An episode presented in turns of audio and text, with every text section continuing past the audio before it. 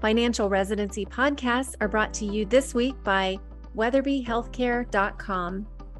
Just as the right advice helps you thrive financially, the right support team allows you to excel professionally. Weatherby Healthcare's locums experts will match you with the best jobs, prepare you for success, and provide 24 7 support. The bottom line is that working locums with Weatherby helps you earn more money and take better control of your career. If that sounds like music to your ears, head over to weatherbyhealthcare.com slash payday to get started. Hi, and welcome back to Grand Rounds with Dr. Tammy. I'd like to welcome Jon Appino back with Contract Diagnostics. Hey, John, how are you today? Hey, I am good. I am good. We've got, you know, yeah, things are good. You know, we've got lots of inputs coming in with all kinds of new compensation data here. And, you know, it's our, you know, the summer we take lots of time to prepare and, you know, how we can educate people and share what we know with everybody as we move through the year. As you know, you know, people, you know, as it's July now and as they shift jobs, they shift into their um, their final year of training and they start doing interviews, you know, we want to be there to help with whatever. So I'm glad that we're doing a, a, call today on unique ways that we can help people with whichever situation that they're looking at. So what's on your mind today? Well, we had talked a while back about creatively negotiating. You know, sometimes you have offer of X amount of dollars and maybe they're not going to budge on that. But what other things can we negotiate here? How can we make our contracts yeah. better? Yeah, so we love this topic at Contract uh-huh. Diagnostics. you know, we look at contracts all day, and you know, people always want to know: is this negotiable? Is it not negotiable? And you know, some things are binary, yes and no, and some positions, you know, there's great books out there. Dr. Catherine, our educator here, love Chris Voss is the name. It's called Never Split the Difference. I've never read his book, but I've listened to a lot of his content. I've taken his master class, which is very cool and he's like a negotiator, former negotiator for the FBI. He talks about like how to negotiate, right? And I think a lot of people, when they think of negotiating your contract, you know, you think you go straight to compensation. So let's start there. Most positions, let's say the salary, the contract says you get paid a salary, it's 300,000. And most positions say, okay, I want to negotiate the salary. I think, okay, well, what can we all ask for? Well, I'm going to ask for 350. I'm going to ask for 325 and they say yes or they say no. But it's not that binary, you know. And maybe if you say I want 350, they say no. You say, well, how about 325? They say yes or they say no, you know. And you think, okay, I did a good job at negotiating. But sometimes it's not that simple. It's good to have, it's good to have, you know, numbers in your head with where you want to be. But I link negotiating a contract to like, like what you guys have in your head for your patient care algorithm. You know, if a patient, if I look at a chart and says they're dizzy, okay, I'm immediately thinking these five things. I'm going to look at their lab for those five things. Maybe they don't. Maybe they do drink enough. And I'm not a doctor, so I'm going to get this terrible and terribly wrong. maybe they don't have a sodium imbalance, or maybe their fluid level is good. Maybe their blood pressure is not too low from their lisinopril or whatever. You know, maybe you know, they don't have any neurological disorders. And you start to kind of check one off, or maybe you don't know. So you want to have neurology consult, or you want to have a test done on a lab. And so you kind of have this algorithm in your head, right? If they say this, I'm curious about these things. If these check no, then I'm going to go this way. If they say yes here, then I'm going to go here, right? And at the end of the algorithm is my decision now is to recommend a prescription medication or to recommend a lifestyle change or to recommend a consult from a different specialist or to fill in the blank. But you don't go in saying, it's not so binary, right? You need this medication, you will take this medication, right? There might be mm-hmm. contraindications, there might be problems with their insurance. And so you're always trying to figure out a creative way to get the patient what they need. And a contract negotiation, especially around compensation, is no different. So you don't want to say, I want 350, they say no, and you have nowhere else to go, right? Makes sense. Or say, okay, how about 325? You have nowhere else to go. So being creative with these things is super fun. And it's like that algorithm that's in your head. So maybe, for example, they're offering you 300 and you say, well, I want it 350. And they say, no, we won't give you 350. 300 is all we can do. Everyone starts Tammy at 300. We just can't go higher. You can say, okay, you can take the 300 or not, right? But it's one of those things where maybe we don't just accept the 300 or not. Maybe we say, I'll take the 300 first year if that's what everyone gets paid. But year two, I want 325. Year three, I want 350. Ah, so now we're getting to 350 over three years. Maybe if we don't ask for that, you won't get a raise. Maybe they will give you a raise, but maybe it's going to be less than the 25 grand a year. So there's all these different ways that we can be creative with something like your base salary. Okay. And that's just one small example on base salary. Maybe there's a way that we step up the bonus structure. So we like to think of compensation structures with levers. So if you have a bonus structure for RVU, you have a salary, there's a lever, right? We can ask for more. You have a conversion factor, okay, that's a lever. We can ask for a higher one per RVU. You have likely a threshold, okay, that's a lever. We can ask for a lower one. So maybe they say, look, we can't change the base salary. Okay, maybe we now shift to the production model. Can they do a higher RVU? Or can they do a lower threshold? Can they do a combination of the two? Maybe you say, you lead in with the question, what do you think I'll do in RVUs? Oh, you'll easily bonus 100 grand your first year. Okay, why is it a problem then increasing my base salary? So we can also think about how we layer and how we structure and order the questions. But maybe they say, look, nope, we just can't change. The RVU rate is the RVU rate. It's always $62 for the department. Okay, maybe they can put a kicker in, right? Maybe it's like, okay, how about my first 10,000, I get paid 62 bucks. Then after that, I get paid 65. Then after 12,000, I get paid 68. So we could put like a tiering structure in, right? That incentivizes maybe the physician to work harder and be more efficient or even forego vacation time if they so choose to be more productive the facility wins because they get you know more cases more patients they get to help more people and it's a benefit for everybody so maybe we don't negotiate the salary but we negotiate the structure of, of the bonus and maybe it's just not binary as the RVU goes from 62 to 64 maybe it steps up over time Makes maybe sense. it's maybe the contract doesn't say anything about when it's reevaluated maybe you're signing a contract out two years and it says everyone gets paid 62 bucks for the conversion factor but it can change at any time Maybe we just want a line there that says it can't go down. But if you hire someone between now and when I start that's above 62, I get the higher rate. So there's all these other ways that we can think about just talking about negotiating your salary or your bonus structure that's more creative than just saying, I want 350. The answer is no. How about 325? The answer is no. Same thing with the signing bonus, right? Maybe they say, look, we can't double the signing bonus. So maybe you pivot and say, okay, I'll take the signing bonus as is, but I also want our retention bonus let's say the signing bonus is 20,000 bucks. Okay, so I want 40, can't do 40. Well, I'll do 20,000 this year, 10,000 next year, 10,000 next year. That way, if I quit, you guys don't even owe me anything. But you can still tell all the other doctors you're going to hire, we've never given anybody more than 20 grand for their signing bonus, which is a true statement for the hospital now, right? Or maybe we say, okay, I'll take the 20 grand, but I want it 10,000 now when I sign and 10,000 later when I start. Or maybe you say, I don't want a signing bonus. I want just increase in my base salary. You know, or maybe again, depending on your frame, maybe you take less of a base salary and a higher signing bonus that first year because it allows you to purchase a home that you want. Maybe there's a way where they're saying, look, we'll give you 300 grand and a $20,000 signing bonus. Well, maybe you say, look, I really want down payment for a house. So how about I do 200,000 salary my first year, 120,000 signing bonus. My second year salary is 300. Now I got 120 grand, taxes, yes or no, depending on how they structure it. And now I can go put that down payment on my dream house like I want.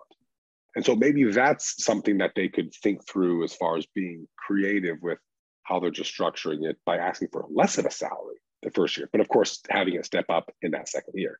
So those are just ways that you can negotiate compensation in general. And again, we could talk all day long about what if you're hourly or what if you're on a shift rate or what if there's a quality incentive or what if there's you know but i know that you know your listeners don't want to listen to me chat for you know two hours on this and those are some examples of how a physician can creatively think through their own contract negotiations around compensation and I like the way you kind of position most of those. It sounded like you tried to come up with a win win for not only the physician, but for the hospital. So, probably a better chance of success when you're, you know, yeah. saying, hey, if I work harder, you can give me more money but you'll get more production out of me. If I stay for three years, four years, five years, you know, you're agreeing up front to give me more money, but I'm also agreeing up front to you that I'm going to stay longer. So I think you'd have more success yeah. in doing those things that you've mentioned to us today. Yeah. And that's what hospitals want to hear. They don't just want to hear what's in it for you, they want sure. to hear what's in it for the group, what's in it for the department, what's in it for them. And that's just a sales you know tactic if you will right the sure. benefits for me the benefits for you features and the benefits i mean again physicians you guys are scientists. You don't get trained on this aspect, but that's why we're here to do whatever we can through this venue or whatever, you know, on how we can help educate you guys on how to make creative negotiations or how to better understand the contract or do due diligence or ask the right questions with the right person at the right time. Excellent. Well, outside of compensation, what other types of things on the contract have you had luck negotiating creatively? Oh, I mean, lots of things. So, like, let's take example another thing that people are really concerned about: restrictive covenants. Mm-hmm. Okay, we can talk tail insurance next if you like, but like restrictive covenants. Well, everyone has a non-compete. We don't take it away for anybody. Well, maybe we just modify, right? Maybe it only goes into effect after a year. So, as you know, a new physician in a community, they don't have a big patient following if they leave the group, the hospital's not going to lose, you know, thousands of patients that this physician has following them. But over time, they become more valuable. So we feel it makes sense to have a non-compete that might be delayed starting for a year, right? I mean, if you show up three months later, you're gone. Nobody even knows you. Why would they care if you went across town and worked for somebody else? And that's going to be competitive to them. Now they might lose money on their recruiting, which you can talk about negotiating. But maybe we could put like a buyout provision in there. Some contracts have buyout provisions. You can buy your way out of the non compete. Sometimes they're called mm-hmm. liquidated damages. And oftentimes it's a big number one times your W 2 earnings or one times your salary. So maybe we negotiate that down to 50 grand. So would the local hospital competing with this one off give you 50,000 of a signing bonus grossed up for taxes so you could buy your way out of the non-compete? Maybe. Like we said before, would they delay the non-compete starting for a year? Which means you still have a non compete in your contract. So they can tell everyone, oh, we've never taken a non compete out for anybody. Nope, you still have it in yours. It just says after a year of employment, the non compete is X, Y, and Z. All right. Maybe they say they leave the non compete in, but they take away the satellite clinic. Maybe it's a private practice and they leave the non compete in there, but if they sell out to private equity, they take it away. Or if they sell out to private equity and you're not a partner, that you can get out of it for 10 grand or a mine a small fee right? As a consideration for your you not becoming a partner because they sold. So there's lots of different ways that we could be creative with non-compete by leaving a non-compete in there and having the physician do some creative wiggle room around negotiating for themselves on how they're going to have this show up in the contract if and when certain things take place. Makes sense. And then you talked about tail coverage also. Yeah. Yeah. So That's same huge. thing. Maybe, yeah, it's huge. I mean, it could be tens or hundreds of thousands of dollars for a physician to come out of pocket with. So, you know, if they're obligated to buy their tail insurance, you know, maybe it vests over time. So maybe if they leave in the first year, they're buying all of it. If they leave in the second year, they'll buy 66%. If they leave in the third year, they'll buy 66, but they'll buy 33%. And after the third year, the facility buys it. Maybe there's a way of saying, look, as I work for you, as you guys make money on me, you can afford to pay for the tail insurance. So I want the tail insurance to be paid by you in the event that I've completed four years of successful work, or two years of successful work, or 10 years of successful work, you know, whatever they're willing to do. You could also, instead of saying, I want the tail insurance paid yes or no, you could have it paid in certain situations.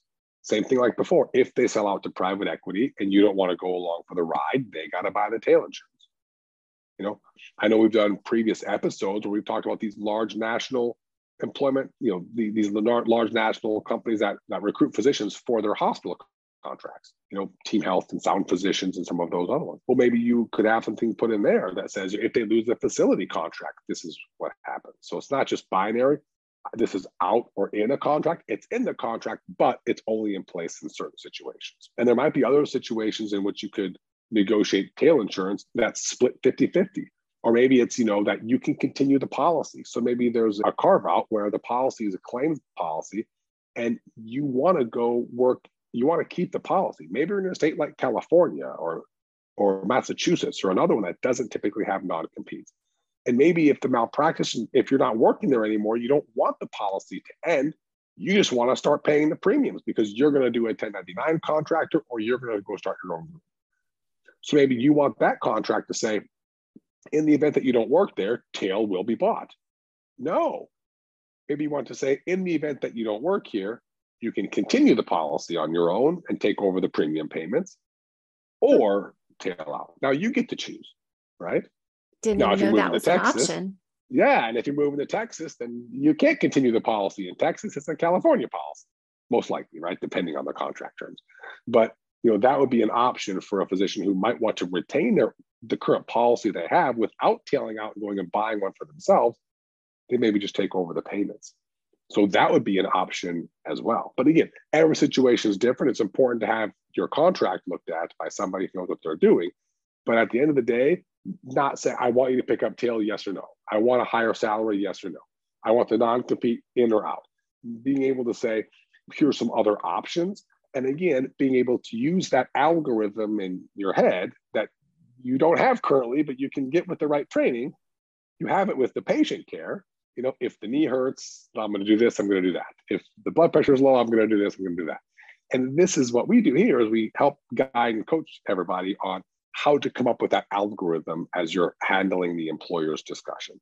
If this, then that. If they say no, then say this. If they say yes, then you can say this. And so that's what we specialize in. And that's what hopefully we gave some examples on people if they wanted to do it on their own i discourage it but if they just wanted some ideas on some things hopefully we've touched on some of them today if nothing else it's lend the physician who's listening today to just think differently about how they're looking at their contract and how they're maybe coming up with their points for negotiations or for clarifications or how they're going to have that dialogue with the discussion with the employer i'm sorry I know when you do contract reviews or compensation reviews, you typically take what 30 minutes after you've got the data put together to go over that information and kind of lay these things out for the physician so they understand what they're looking at. How often do you then go forward with the actual negotiation versus teaching the physician how to do it themselves? Yeah, so it all depends on which package they have. We have our compensation package, which is a 30 minute phone call to talk about their compensation all of our contract reviews come with a full hour. So we don't just send you an email. We don't just we don't redline anything. That's not what we do here. We spend a full hour discussing the terms and coaching the physician on ideas that they have with whatever package they have. Now, if they don't want to do the discussion or the negotiation, we have a package where we can take their points and go bring that to the employer.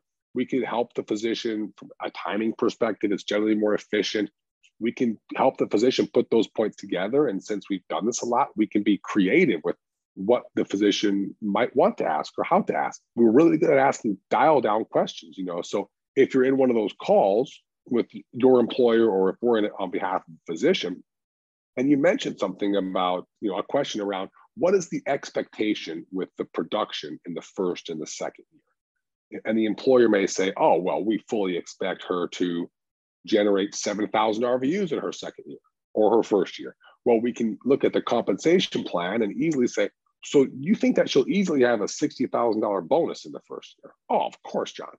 Everyone's waiting for that physician to get to town. Well, if you're so confident, then it would be unheard of. If you think they're going to be guaranteed a bonus of 60 grand, the request of increasing the base salary by 30 grand is not unheard of, right? Because you're so confident they're going to bonus 60.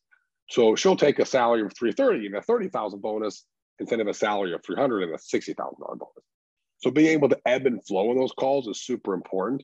And yeah, we can help the physician do that for them, or we can, you know, coach them on how to do it on their own. But yeah, we definitely do those discussions with the employers. Again, some are very open to our thoughts and ideas and doing the due diligence for the physician. Others, they'll talk with us, but they still have the standard compensation plan and they won't change it. But it doesn't mean that having all the right questions and doing all the right due diligence isn't super important. And when we do those, same thing that we tell the physician when they're doing it on their own take lots of notes. We typically take three, four, five pages of notes. We're almost like your scribe in that process, right?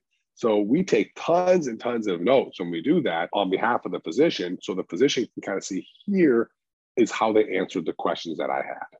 Yeah, we definitely do those. But of course, if we can help somebody and coach them on doing it by themselves, that's what we're here for as well. We love to educate, we love to teach, as you know.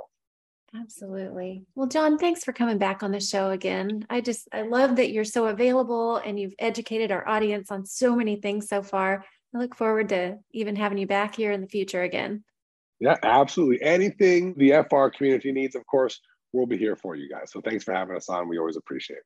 Absolutely. And be sure to listen to Coffee and Contracts. Jon's with us twice a week, just talking about different aspects of contract negotiations. So always tune in for that. And hope to see you all back next week for Grand Rounds. If you're ready to start boosting your earning power with locums, Head over to weatherbyhealthcare.com slash payday to learn more.